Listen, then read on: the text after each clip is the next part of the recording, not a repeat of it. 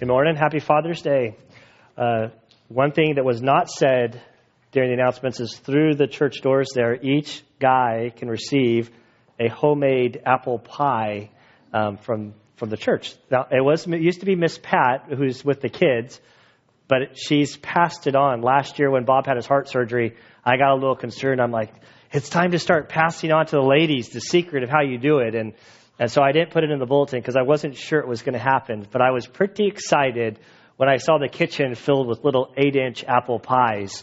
Um, so before you leave, uh, our standard is low. If you're a male that's over, an adult, you know, there's a lot of apple pie out there. So grab a, grab an apple pie and eat it. Yeah, I don't need all the leftovers, but we might have dessert covered for uh, for Wednesday night, which is a good thing. We're in Luke chapter eight. If you have your Bibles, please open to Luke chapter eight. And as you're turning there, you know, the thing on Wednesday night, you know, this Unshackled radio program, it's an old radio drama, kind of like dragnet that, that's been going on for 60 years. I really didn't know much about it. and, and about a year ago, I think Anna started asking me, she's like, do you mind if I like write up your story and, and, uh, submit it? Sure, if you do it, I don't really care. And, and, and basically when she did it, the ball started rolling really quick, and we went and saw the live recording of it, and it's still set like old school, like we heard the organ and stuff. But it's it's um, we're having a potluck, and and you know humiliation of me. You know, there's a lot of old stories there that I'm not so proud of, but God has done a work in my life. You know, one is you'll see they did a really good job when the when I saw the actor acting. I was like, I felt like I had to stay away from him but he played my old Navy buddy that was there when I was stealing tips out of the tip drawer to pay for beer on a fake ID. And it's like, oh man, I'm like, why did I have to remember this stuff, you know, that they could air out? So, so, so it's going to be, I'll be blushing all night, but uh, God has done a work and I'm, you know, you know, glory to him for what he's done in my life.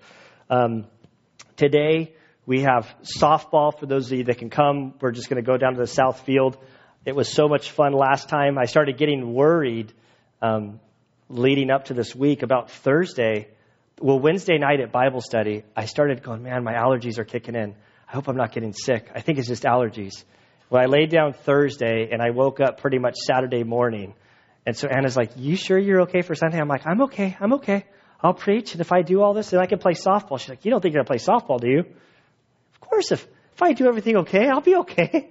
So so pray for me that I have energy. I was sort of like my internal thermostat is a little off right now, where I go have heat waves and then I'm cold all of a sudden. But I think I'm okay for softball. It's going to be fun. Um, so let's pray, and then we'll go through our story in Luke chapter 8. Father, we do thank you and praise you for this day. We thank you for your word. We thank you, Father, uh, for all that you're doing in our lives. Uh, Lord, we ask, Lord, as we come to this story in the Gospel of Luke chapter 8, Father, that your Spirit would help us to understand its meaning. Lord, there's uh, a number of people here, and we're all in different places in our walk with you. And so, Father, I pray that your Spirit would soften our hearts. Lord, may we hear your voice. And Lord, may you help us to understand uh, the message here. Lord, I pray that you would help me, um, give me strength, Lord, to get through this text. Uh, we love you, Lord. We praise you, and we ask this in Jesus' name. Amen. So, in this story, every week as we're working through this gospel, there's kind of this turmoil of how much to cover or how little to cover. Where do we break up the text? And in today's story, there's really three stories. They're generally broken up into three different categories, but I think that in the bigger picture, they all sort of fit together. So I um, have opted to cover the first 20, 21 verses in this text and my goal is to kind of touch on things, but there are, there are elements of things that I, I have to kind of guard myself for time wise to continue cover too much. Um, so just realize that as we're reading through this. So at Luke chapter 8, verse 1. Uh, soon afterwards, he began going around from one city and village to another, proclaiming and preaching the kingdom of God.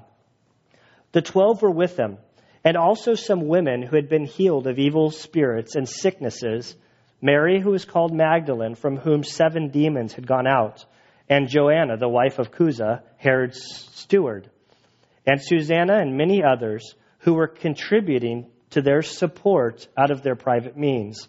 When a large crowd was coming together and those from the various cities were journeying to him, he spoke by way of a parable. The sower went out to sow his seed, And as he sowed, some fell beside the road, and it was trampled underfoot, and the birds of the air ate it up. Other seed fell on rocky soil, and as soon as it grew up, it withered away, because it had no moisture. Other seed fell among the thorns, and the thorns grew up with it and choked it out. Other seed fell into good soil and grew up and produced a crop a hundred times as great.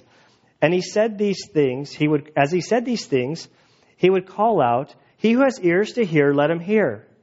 His disciples began questioning him as to what this parable meant. And he said, To you it has been granted to know the mysteries of the kingdom of God, but to the rest it is in parables. So seeing they may not see, and hearing they may not understand. Now the parable is this the seed is the word of God. Those beside the road are those who have heard. Then the devil comes and takes away the word from their heart, so that they will not believe and be saved. Those on the rocky soil are those who, when they hear, receive the word with joy. And these have no firm roots. They believe for a while, and in time of temptation fall away. The seed which fell among the thorns, these are the ones who have heard. And as they go on their way, they are choked with worries and riches and pleasures of this life, and bring no fruit to maturity. But the seed and the good soil, these are the ones who have heard the word in an honest and good heart, and hold it fast and bear fruit with perseverance. Now, no one, after lighting a lamp, covers it over with a container or puts it under a bed but he puts it on a lampstand so that those who come in may see the light. For nothing is hidden that will not become evident, nor anything secret that will not be known and come to light. so take care how you listen, for whoever has to him more shall be given, and whoever does not have, even what he thinks he has, shall be taken away from him. And his mother and his brothers came to him, and there they were unable to get to him because of the crowd. And it was reported to him, Your mother and your brothers are standing outside wishing to see you. But he answered and said to them, My mother and my brothers are the, these who hear the word of God and do it. And Father, we do thank you for this story, Lord. We pray that you would help us to understand, Lord, how this applies in our own lives. Uh, we love you, Lord. We praise you, and we ask this in Christ's good name. Amen.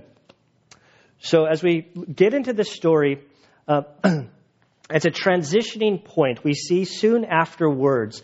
This is after the story where Jesus went to dinner with a Pharisee, and as he's there with a Pharisee, a woman comes in, a, a, a girl who had, uh, I think uh, she was defined as an immoral woman one who had many relationships. She would have been scorned from being in the group. She comes in, she cries, she wets Jesus' feet with his tears, her tears. She pours perfume. She lets her hair down and begins to wipe his feet off. The room basically scowled at her, and Jesus basically looked at her with respect and dignity and, and praised her for what she had done. Soon after this, the story continues.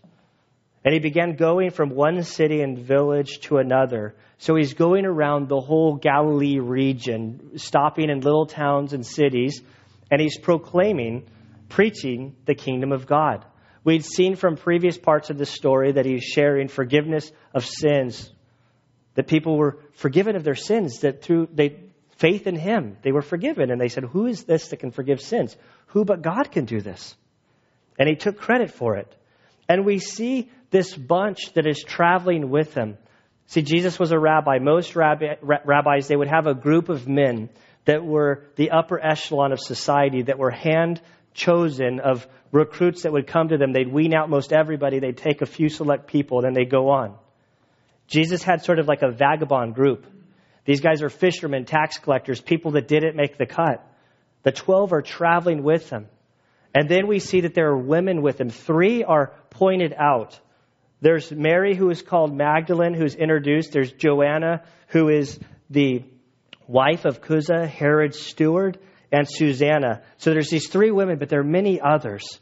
And they're traveling with Jesus, which is totally out of the norm.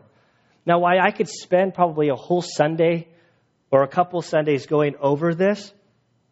See, there are some in our culture who say, oh, Christianity puts this divide between men and women, that, that, that women are put on a sort of second tier of, of value and respect. There's nothing farther from the truth. Why it's clear that there are roles that God has given between men and women. In the scriptures, we see Jesus working with women, that women are very valuable in his ministry. And in the church today, women are totally like on level ground with men. There's no dis- I mean, there is a distinction, but as far as value and worth, there's differences. And I love it that these women, when no rabbi would have a woman following after him, women were not taught in this culture, women were not educated by rabbis. And so Jesus shattered the cultural norm by teaching them and allowing these women, who not only were just women, they were women who were like outcasts, looked down upon, they're with him. And I love this picture, the end here says that contributing to there, the there is Jesus and the 12 apostles and the ministry they're doing, these women are supporting them out of their private means. Now, if you're visiting, don't feel nervous now. This isn't where we're going to turn and talk about money. Before I was a Christian, I used to say, "Oh, the church just wants my money." That's absolutely not true. Yeah, there's there are crooks out there that use religion to get money, but that's not the case here. I think in this picture, it's a beautiful picture of what giving and tithing is about in the Christian life. You see, the church right now, the air conditioning's on. We have lights going. Some of you are cold, some of you are hot. I'm little of both every five minutes, like whatever happens. Just based on my eternal thermostat right now. But like there's lights on, there's parking lot that you can park in, there's seats to sit in, there's coffee out there. The SDG&E does send us a bill. Like it, like just because we're a church, they don't say, "Oh, they're a nonprofit," and and we're not selling a product. It's like I'm not out there selling T-shirts or stuff raising income.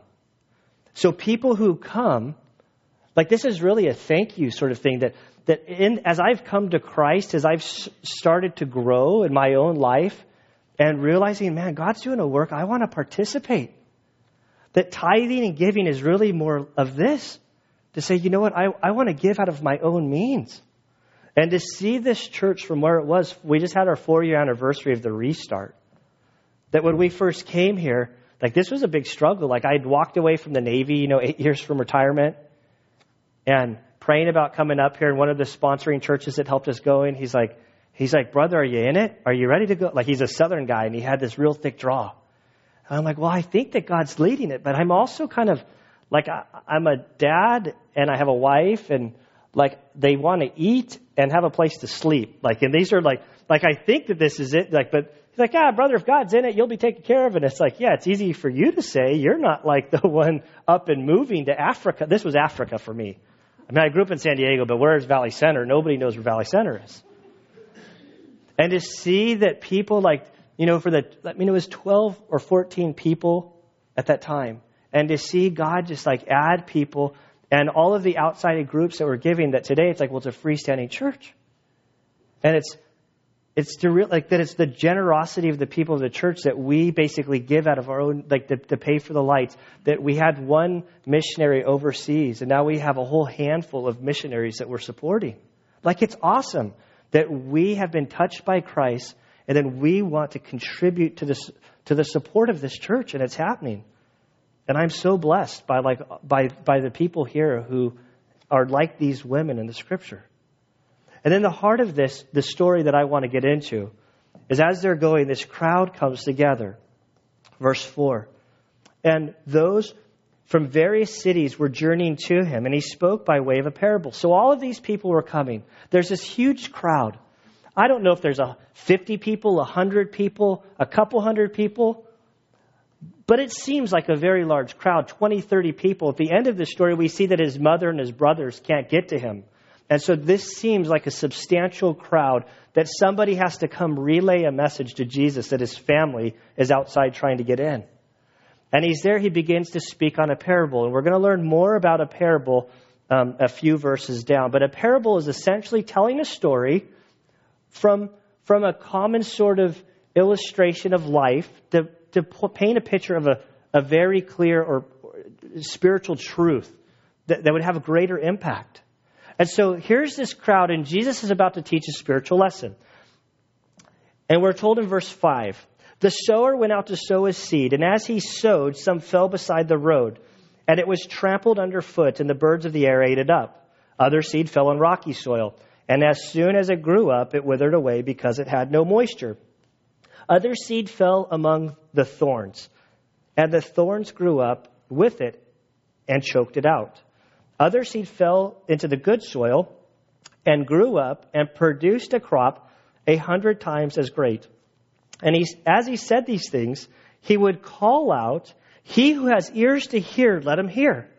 Now, before we go into the unpacking of this, I want us to understand this picture of what's happening. The parable of the sower is so common in our culture that we tend to skip to the translation part to, to realize the picture of what's happening. See, this is a, for them, this was an agrarian culture where they, they, were, they, you know, they were farmers. This was everyday way of life for them. And the picture here is Jesus starts telling them about farming. A sower, a farmer would have kind of like a man bag around his shoulders and be filled with seed. He would walk over his property without, like he might toil the land a little bit, but it's not like our days where they pull out the John Deere tractor and they, they get all the land turned up. See, this is where my farming kind of hits me. And then they make the rows and then plant the seeds every six inches and then water and fertilize. They would just walk over the land and they would start scattering their seed. And in this, there's no picture over the sower other than this. He's out sowing seed over his land. And we see there's four types of soil. All of this soil is really bad, except for one. So three quarters of the soil is bad. And we come to Valley Center, and Valley Center is a perfect picture for the soil. You can go up to like, there's the golf courses. You know, there's the one over here, there's one up at Pauma Valley. The grass there is like beautiful. Like I've never seen grass so beautiful. I like grass. And so I said, I want grass in my yard. And I just throw a bunch of seed on my little patch in front of there and I start watering it. And I have little patches of grass and clay. There's like clay, there's little sprouts of grass, there's a bunch of weeds and some grass in there. The seed's all good, but why is it not working? Because the soil is so bad, it's killing the growth of the seed. And Jesus is here basically saying, hey, listen, in the field, there's a walkway where people walk. The ground's compacted, it's harder. You throw seed there, it gets birds eat it, people step on it and destroy the seed. You have other spots that are that are rocky soil, so they'll sprout up for a little bit, but the roots can't get any depth. And so when the sun comes, they basically perish. There's other areas that have like rose bushes or thorn bushes. They'll start to sprout up, but there's so much stuff happening there that the competition kills the seed. And then finally, there's good soil, and you put the seed in there, and all sorts of pl- plants come up, and it yields a good harvest. And in the midst of all of this, this word calling out, he literally is yelling. Like he's screaming out of them. Those of you who have ears, ears to hear, let them hear. I don't know if you guys have been around farmers or cowboys, but they're like hard to get a facial expression out of them. And I can just see these guys looking at Jesus going, What are you talking about? Hundred of them. He's this would be like my plan was to think of some good illustrations to help bring this to life, but then I was in bed Thursday, Friday, trying to get up on my feet yesterday so that I can play softball today. But I'm I, I'm driving down there. It would be like if I had this whole message about, hey guys, when you come to a stop sign, you come to a stop. There's a white line on the ground. You see the stop sign, you stop. When you get to a stop light, if it's green, you, you're free to go through it. If it's yellow, you have two options. You can slow down or you can speed up to get through it. There's no pink option. Red means you stop, completely stop. And in the midst of saying this, if you have ears to hear, not just if you have ears, but if you have ears that actually hear, which now if you have ears that don't hear that well, we now have a new assisted listening device so you can listen more clearly. Just on a side note, it's pretty cool. But it's like, he who has ears to hear, let him hear. this is great, Jesus. We, we already know about sow and seed. It just makes sense. Like, this isn't some great spiritual teaching. If you were there, you'd be shaking your head going, This is all he has to offer? And I don't know if they moved or what happened, but his disciples were kind of like scratching their heads. Like they're like, We've, we've left our fishing business, we've left tax collecting. Like, he who has ears, let him hear. We really want to hear, but it just sounds like you're talking about sowing some seed. And there's really bad soil. Like 75% of the soil is bad if it's evenly broken up. What, what are you trying to say to us? See, verse 9. His disciples be- began questioning him as to what this parable meant. And he said to them, or, and he said, to, to you it has been granted to know the mysteries of the kingdom of God, but to the rest it is in parables, so that seeing they may not see, and hearing they may not understand. This, this as a teacher, as see, I grew up in a church that was so boring. And the Bible, like, I don't even know if the Bible was taught. Like, I certainly, like, that was one of the biggest things for me when I became a Christian and I started going to a Protestant church. It's like, man, Christians were kind of goofy. They all were like packing heat everywhere they went. They had like their own Bible. It's like, why are you carrying your own Bible? And then it's like when I joined the club, it was like, man, I got to go buy a Bible because that's just what they do, you know? Like, why do they buy a Bible? See, this is where I'm a little. Oh, I know where I'm going with this. And so then when I started becoming, when I became a Christian, I started growing. I was in a church like, man, the Bible's really exciting. There are some fantastic stories in here. My aim has always been, as I left my old vocation to become a pastor, is like, I want to teach the Bible in a way that is understandable, that people can get it and grasp it. But Jesus in this verse 10 basically says he's teaching in a way that as he talks to the audience, he realizes that of the people out there, 25% of them are listening. 50% of them are listening, but they got other stuff going on. And 25% of the people are just asleep. And I've been one of those people. I, I was a kid in the Catholic Church and I was snoring, and the priest called me out. That was not a good day.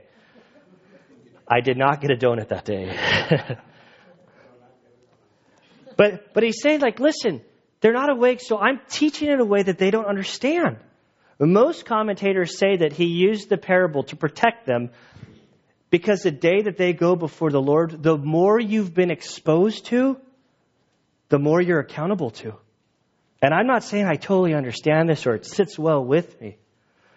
But he looks at the disciples and he says, You understand, and I'm giving, you guys have been granted this ability to understand the kingdom of God. He was preparing them for the day of Pentecost when the word's gone out. We're going to see in the second story about lighting the light that although he was speaking in parables, a day would come when the floodgates were open and the information was to go out. He goes on and he says, verse 11, Now the parable is this the seed is the word of God.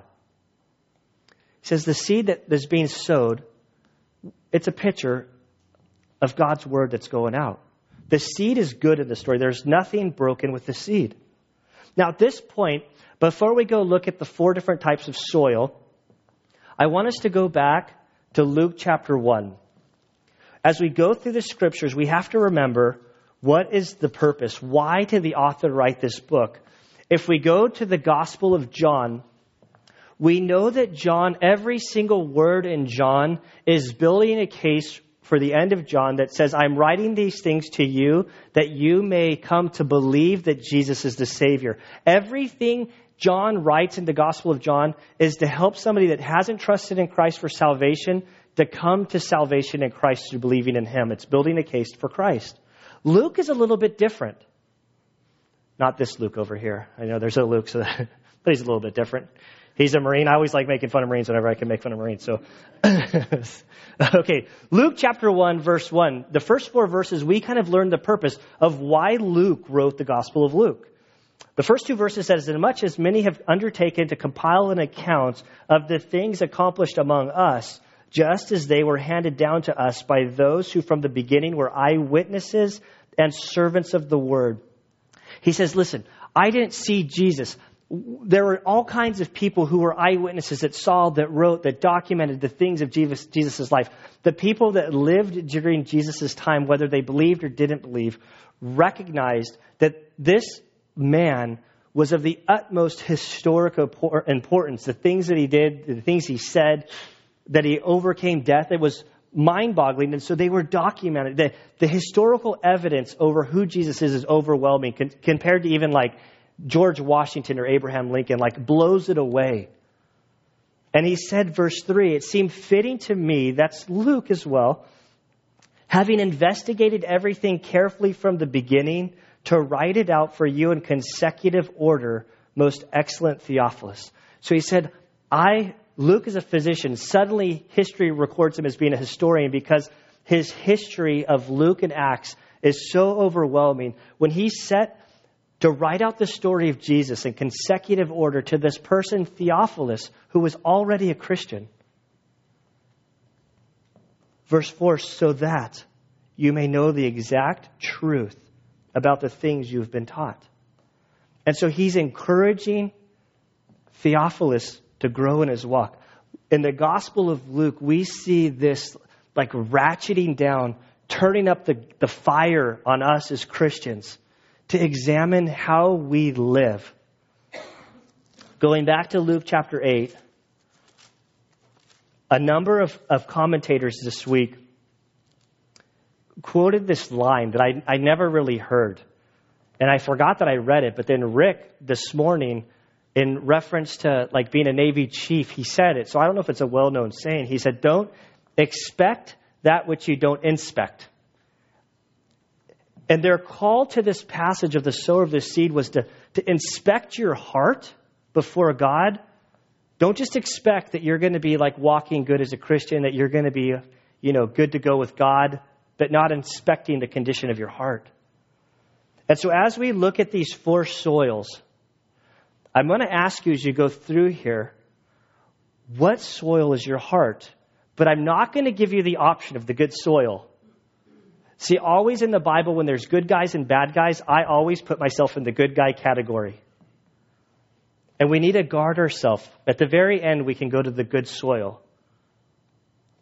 But ask yourself, what, what, what soil am I? Is my, my heart hardened to the things of God? The first seed?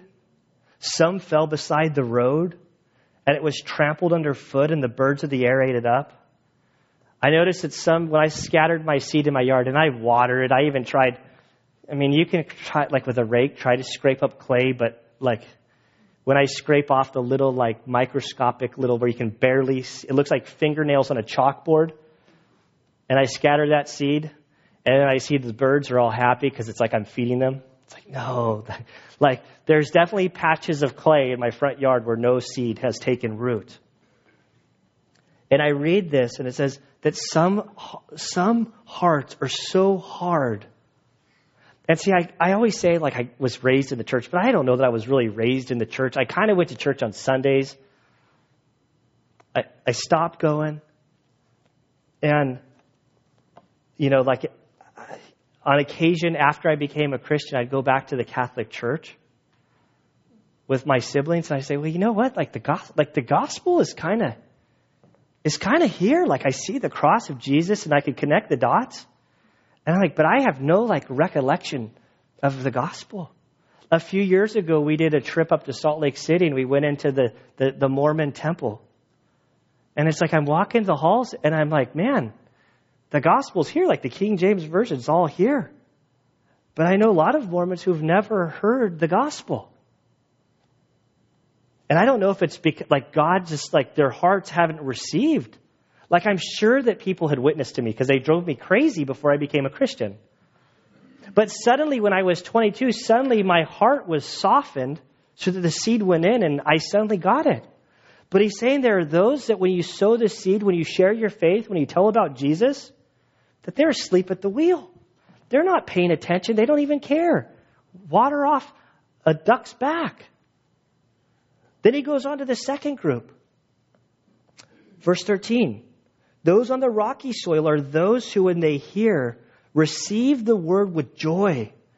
And these have no firm root. They will believe for a while and at a time of temptation fall away. See, this one's scary to me. The longer I'm a Christian, the more faces come to mind of people that, man, we were like zealous for the Lord together. Like we both were excited. And then something happened and they just kind of, the, the flame kind of pitters away. I mean, I've been there where I kind of pitter away and, and I totally believe in the security of salvation. Like if you've saved, you're saved. But there's a, there, there's enough in the scriptures that kind of concerned me that it's like, man, salvation's about abiding in Christ. And there was one class in seminary that this teacher, his name was Dr. Chuck Emmert. He was always in a suit. You know him. his hair is like very like perfectly combed, kind of like I say, don't let it get back to him, but kind of like Bob Baker, why not Bob Baker, Bob Barker. Bob Baker sells cars um, down in Lemon Grove. But very manicured, but his voice was like, like a radio voice. And we were in this class, and he was talking to us, and he said, "You know what I often do every week when I before I study? He's like, I roll my chair around and I look at my bookshelf. You look at your bookshelf. I'm like, you know, being like osmosis studying. That's what I'm all about. Like, lay asleep on your books. But he's like, no, I look through my, I, prove, I look at my bookshelf and I remember where they came from. And he said, I remember all of the pastors that they had a moral failing, a stumbling, a walking away from the Lord, and then they donated their books to me. And he's like, it's a reminder to me to stay humble before the Lord. That I'm just a sinner saved by grace, and I need to keep my heart right before the Lord. And it, man, it was a wake up call. He said, these are, these are people, like the second group, they hear the word, they're excited, they want to grow. And then all of a sudden, there's a falling out. It just doesn't, it doesn't take root. And Wednesday night at Bible study, we were kind of talking about baptism.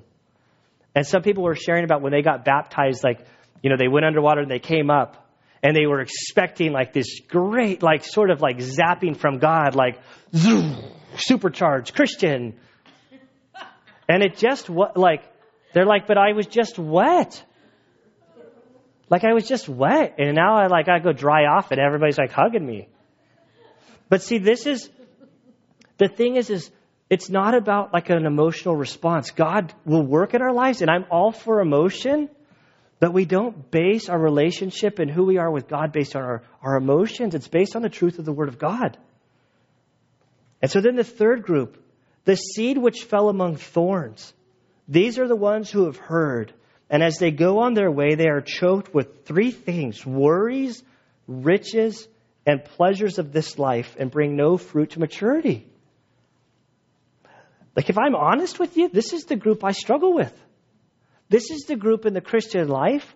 And I say this with getting sick this week. I guarantee, whenever I'm like going at a mile, a million miles a minute, juggling everything, what God does to me is He gets me sick says it's time to rest. No, I don't want to rest. who's got time to be sick? But then you, you sit there and your back hurts after like 24 hours and you start, okay, Lord, what do you want me to do with, like, what, I prioritize. I need to get back to the basics. And I don't know what group you fall into, but I think it's not like you, we're all sorted out and we fall into these three categories. I think we go through cycles in our life and there are times when we, we kind of fall into one category or the other. Like our hearts can become hard to God's word and we don't want to hear it. Can have no root. And I love Psalm 1 that talks about those that meditate upon the word of God and the precepts of his law. That it's like a tree that's planted by a river that's roots grow deep and they can, they can handle the storms of life. There's times when we need to grow in our walk. And this whole Bible can be super intimidating. And how am I supposed to grow? Guys got tons of degrees in the Bible and they still don't have it figured out. But I heard a guy say once, just pick a small book in the Bible. Like just take Ephesians. It's one of my favorites. Read Ephesians every day for a year. Just read it every day for a year. It takes about 10 minutes to read Ephesians. And if you read Ephesians every day for a year and start asking questions and start looking at it, you'll start memorizing it. And I guarantee you by the end of the year, you'll have more theology and understanding of who God is than most Bible colleges produce, unfortunately. Just because you have the Word of God, it's putting into you, you're getting roots that go deep. Go to a church where the Bible's taught, like here. Or uh, there's all kind of churches that, where the word is taught and you're expected to grow. And then the final seed here. Well, the third one I see, I wanted to skip over the one I struggle with here. but the third one is like the business of life. Like life is busy. There, there's good here, there's bad. Like I know for me, like sports is stuff that I've kind of had to sacrifice. Like there, there's no more marathons in Gunner's future. Like they only run marathons on Sunday. And I would love to like run a marathon or an Iron. I don't know about an Ironman, but uh, that's they do those on Saturdays. But I'm not really to, I'm not ready to ump the ante that far. But it's like, no, Lord, I've made a commitment to be here and to worship and to grow week by week. Not because I'm a pastor, but because I'm a Christian. And now I'll let us flip the switch and be good soil. Now let's say that we're good soil. The rest is about good soil. See, it goes on, but the seed in the good soil, these are the ones who have heard the word in an honest and good heart, hold it fast, and bear fruit with perseverance. See, the thing I love about this good soil, see, bad soil can be turned into good soil. I know it because every time I leave Valley Center, Woods Valley Golf Course has nice green grass. If I go north on Pauma Valley, that grass is even nicer. And, and it's not the seed, it's the soil, the preparation. And God can take a hard heart and make it soft. He can slow you down if He wants to slow you down. And as we come to these bad soils, we need to investigate our heart. Lord, what do you want me to do? Like, where am I missing the mark? And he goes on to say in verse 16, looking at the good soil, See, there's a theme that begins in verse 8 as he's calling out, he, who has ears to hear, let him hear. Then in each one of the soils, in verse 12, it says, who have heard. Verse 13, who when they hear. Verse 14, the ones who have heard. Verse 15, um, the ones who have heard the word. It goes all the way down to verse 18, which we're going to get to. So take care how you listen and then finally, in verse 21, the end of our passage, he says that his brothers and his mother and brothers are those who hear the word of God and do it. So this is all about hearing. And so the good soil, he shifts and he says, No one, after lighting a lamp, covers it with a container or puts it under a bed, but he puts it on a lampstand so that those who come in may see the light. And see, this is um, so this is a lamp from Israel. Don't get all excited over it. This is like a little, like a little, you know, if you go to SeaWorld and they give out souvenirs, it's one of those things. But this came from, I was just surprised it made it back.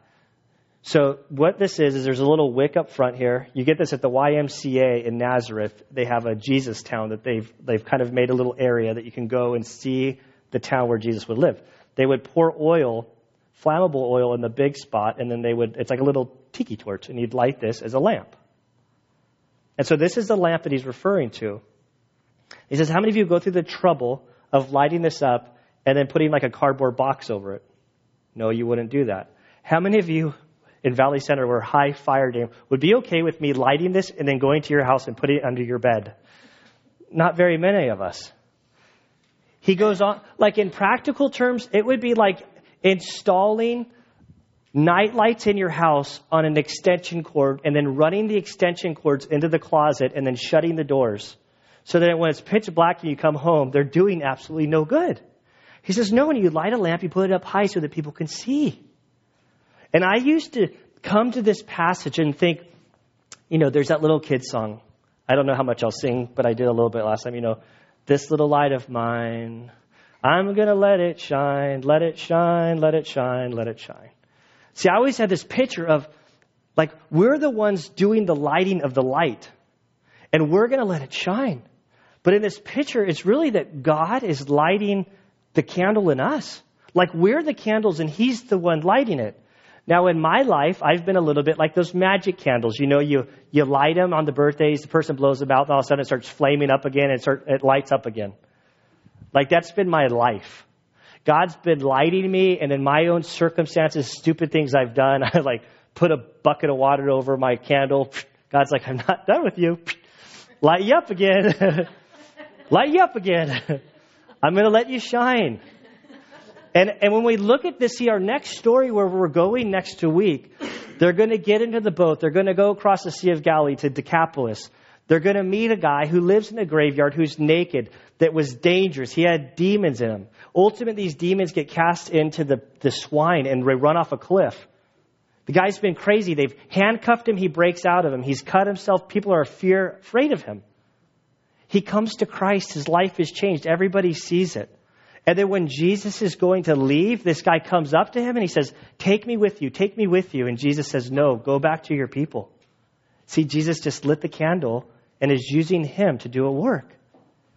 And if you do a historical study on this town, it's over, it's amazing. And so he goes on to say, For nothing is hidden that will become evident, nor anything secret that will not be known and come to light. See, you can pull off stuff with all kind of people. You can fool your spouse, you can fool your friends, you can fool your brothers and sisters, but there is no hiding anything from God. He exposes everything. And we read this picture of light exposing darkness all through the scriptures. And it's kind of like, oh man. Like I'm really not looking forward to Wednesday, this whole unshackled thing. Like I'm like we're really airing out our dirty laundry to like whoever listens to it around the world. Like it's kind of embarrassing. God says, I'm going to make known everything. There's nothing you can hide from me. And verse 18, he says, So take care how you listen. I've noticed from our education system, from, from elementary to college, there's all kind of classes on how to speak, how to communicate, how to write, how to tell a story through video, through websites, through everything. I'm, I'm not aware they probably exist of any course on listening. Like, how do you listen? How do you pay attention? See, there's a difference from hearing and listening. And we have a bunch of bad listeners. And God has communicated to us through His Word, and He wants us to listen, to, to investigate. He says, Take care how you listen, for whoever has, to him more shall be given, and whoever does not have, even what he thinks he has, shall be taken away from him. Says, whoever has more will be given. Whoever doesn't have, or whatever he thinks he has, will be taken away. What's this talking about? In the last two weeks, I've had some, some unfortunately, some things that kind of shed light on this to me. Two weeks ago at the SWAT team, I talked about a lot of stuff last week when thing came up a bunch, and I was teased a lot for snot that I said apparently a lot last week. Uh, I apologized, and I got sick, and I had plenty of it on myself, and so it backfired on me. But so I, through the SWAT training, I'm running with the officers, and we're doing shooting drills, and I'm their lane grader, and I have it all in my head, and I'm like giving them guidance on how to shoot while they're running tactically. And then I'm thinking like pretty good about myself because I can say and guide and coach everything. And I like look at it. I'm like, hey, it's my turn. I want to run through this drill. And so I run through the drill, and there's like sh- like they're they're little steel plates, little round plates. And I run up there, and I'm like, I hit the first two, and then it's like, man, shooting everywhere. Bullets are hitting nothing close. And I'm getting more frustrated. He's like, man, just relax. Hit the top of the thing. I'm like, thinking to myself, trying to hit the stupid top of the thing. I know exactly what I'm like. But I'm not nearly as good of a shot as I was 10 years ago when I was an active duty Navy SEAL because I haven't practiced. I haven't been training in it. And on Monday, I went to a funeral of a SEAL buddy. And there were about 100 of us there. I'd say 20, well, maybe not 100, but there were like, of the group of like 20, we were all in a platoon. About five of us were civilians, and the rest stayed in the teams. And I'm walking, I'm like, man, you guys, like, they're all like upper echelon now with like racks of medals and bronze stars and all kinds of stuff. And they're all like yoked, big time in shape. And then us, on the other hand, we're like not nearly as in shape. It's like, man, what happened? I thought it was just because of age. And we've all aged the same, but you guys are still in shape. And it's because they're still like exercising. And I've noticed that when you exercise and you lift weights, like muscles come from muscles. And the less you exercise, like whatever I think I had back then, I have it all taken away now. And it's going to be pathetic with me on the softball field because I play like I still think I have all this stuff. And I'm going to try to arrange getting oxygen at every base for me so I can like kind of stop and get breathers. But he's saying here, like your spiritual muscles, like in all kinds of stuff. Like I've been trying to write a book, and one thing that somebody says is writing begets writing. I don't care how much I wrote 10 years ago. Well, I haven't written 10 years. And so when I sit down to write, it's like, uh, the, oh, scratch that. What? You know, scratch that. I'm so glad we don't have the pieces of paper that we have to pull out and scrap like we did in the old days. But he's saying, take care how you listen. You don't have to master the whole Bible. But if your heart is good soil and you say, God, I believe this is your word and I want to grow deeper with you, and you read one verse, he'll give you something. And then you sit down and you just get, take time to walk with the Lord. Come to church on Sundays with something to write on. Lord, I want to hear from you. I want to grow. And it's amazing what happens over the course of time. And as he's saying this, word comes. His mother and his brothers, Jesus had biological brothers. His mother, his brothers, his, his little kid brothers are there, his mom. The crowd is so big, they can't get to Jesus. And they were unable to get to him because of the crowd. And it was reported to him, Your mother and your brothers are standing outside wishing to see you. So eventually, somebody's able to get up to Jesus they're trying to get backstage passes for his family. Hey, Jesus, your mom and your brothers are back there. They want to come see you. And Jesus says something like radical. He says, My mother and brother are these who hear the word of God and do it. See, coming to church, it's not about just coming and listening and listening and listening. James 1 talks about that you hear it and you're doers of the word. Like that God's speaking these words, and when the soil is right in your heart, you receive the word of God. And as a pastor, I understand from this text. If I'm lucky, 25% of you are hearing what I'm saying right now, which is like less than like, you know, for our church, it's about 25 people. But that's okay. Because I only talk to the people who are awake, anyways. But the word goes in and it transforms us, and our lives are different. And he looks at me, he says, He's not talking down. His mother was there at the end. His mother is there through the whole thing. His brothers ended up doing great things in the church. James, who said that, be doers of the word, he wrote that. But he's saying, my, my sibling or my siblings, my mother are the ones that hear the word of God and do it.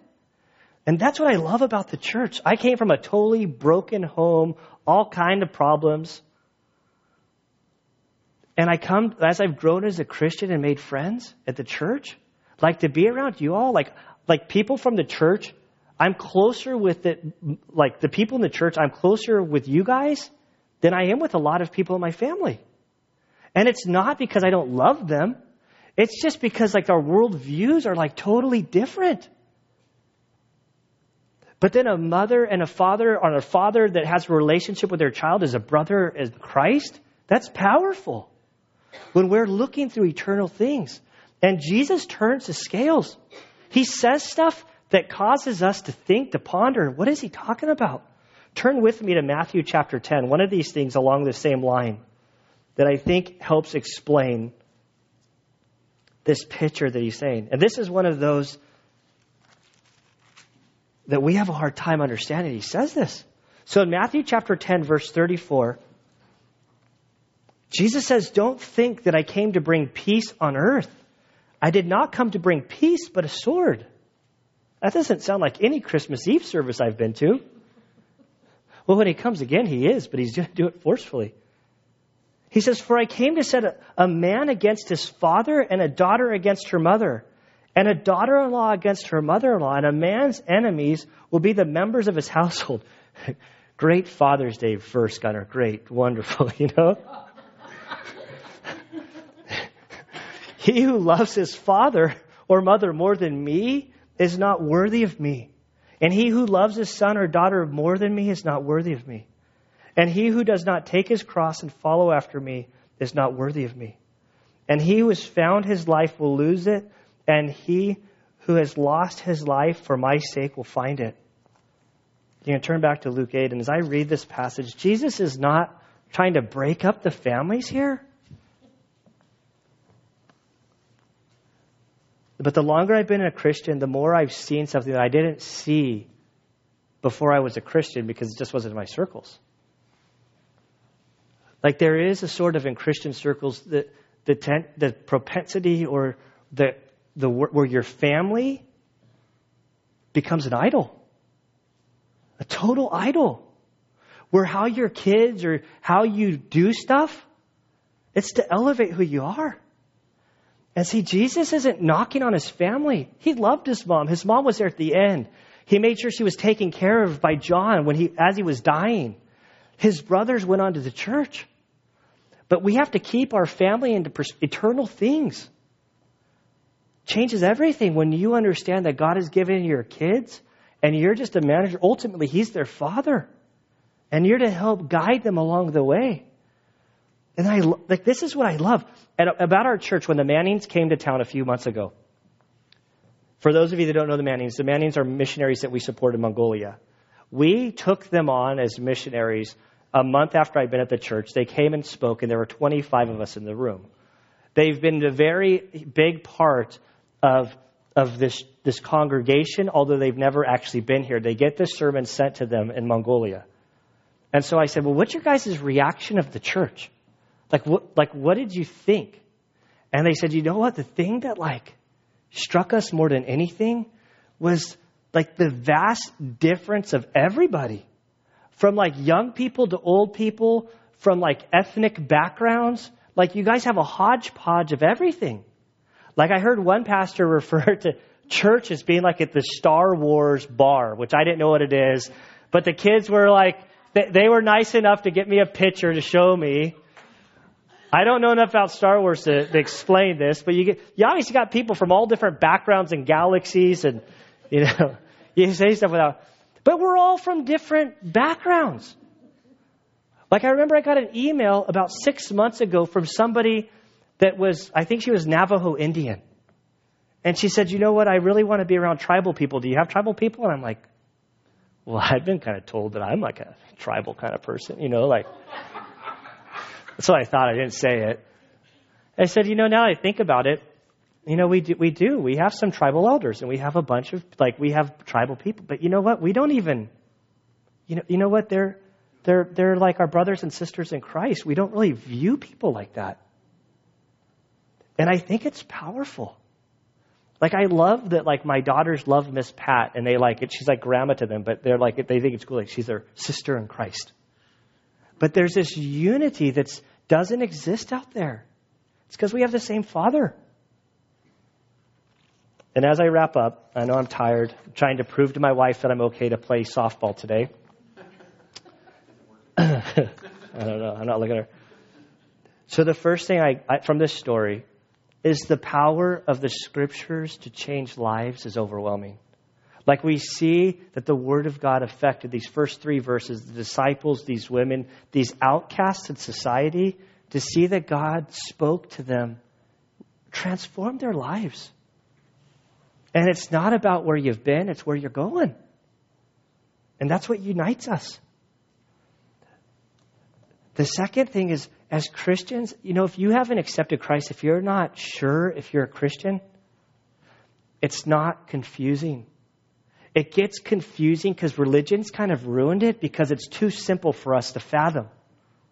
Everything we do is like on a cost basis. I go to Starbucks, I order a drink, they want money. You do anything, you anything requires an exchange of service. But God says, you know what? I love you so much that I'm going to send my son to come to earth to live the perfect life, that he would go to the cross, pay for your sins, every sin that he would have them placed upon him, that he would bear the consequence of your sin and my sin, that he would go to the grave on the third day, he'd rise again, he'd conquer death. And all we have to do is believe. And in believing, we're forgiven. We're sealed with the Spirit. And so often we think, like I've had events, like especially at church events, we say, oh, we want to have a free women's tea. And there's a big thing, like not even just women's tea, I shouldn't have said that, but like whatever the event is, if you say it's a free event, people think, oh, it's cheap. You got if you charge a hundred bucks, a whole bunch of people will come. But if you say it's free, nobody will show up. And it's true. I mean, it's true. And so we look at what Jesus did, we think, oh, it's free, it's cheap. No, no, no, it cost. It was a great cost. What he paid for. It's a free gift, but it's not cheap. And salesmen will always catch you say, I want something cheap. No, you want something not expensive. it's not cheap, it's high quality. So come to Jesus, trust in him. And as we come to Jesus, as our lives are changed, there's power in the Word of God as we read it, as we study it, as we try to memorize it. I, like, week to week, prove to you how bad I am at memorizing it. But the process of memorizing Scripture, what it does is you ultimately meditate upon it. So even if you don't get it word for word, you put it into your heart. And then it's a seed that goes into your heart that you don't know how He'll use it. And once we put it in, we want to live it out. We don't just put it in, get a little sprout so we look like Christians, and then but we don't do anything. There's no life behind it. One of my favorite passages as a pastor that I try to live out, that I hope is modeled as an example to the church, is Ezra 7:10. This is a great one. I should have mem- I should memorize it, but I'm so bad at memorizing, but I know what it says. It says, For Ezra had set his heart to study the law of the Lord and to practice it. So Ezra's this prophet, and his goal was to study the Bible and to practice it. That's my aim in life. And to teach its statutes and ordinances in Israel. And so when I teach the Bible, my aim is to like to study it, to learn it, to live it out, and then to teach it. Because there's life there. And unfortunately, that's where all my bad stories of all my shortcomings. Like I learned, like nobody's perfect. So let's pray. Father, we do thank you and praise you. Father, that you created each and every one of us, Lord, that you've created us, man and woman, in your image. Father, we thank you for this life that you've given. Father, we thank you that in the mess that we've made of it, Lord, that you have redeemed and restored. Father, we thank you um, that you use us, Lord, the outcasts, the castaways, the sick, the needy. Father, we thank you that you humbled us, Lord, to come to you, to receive you as Savior. Father, we thank you for the work, the process of sanctification that you're doing in our lives. Father, we ask as we look at these three types of soil, Lord, that you would help us to examine which of them that we struggle with most, Lord, that we would uh, soften our hearts to you, Lord. We desire to be good soil. And Father, as we prepare the soil of our heart, Lord, we ask that you would, um, Lord, help us to be lights for you. Lord, help us to listen and to hear your voice. May we become sensitive to the Spirit's leading. Father, we want to be doers of the word. Father, we love you, we praise you, and we ask this in Christ's good name. Amen.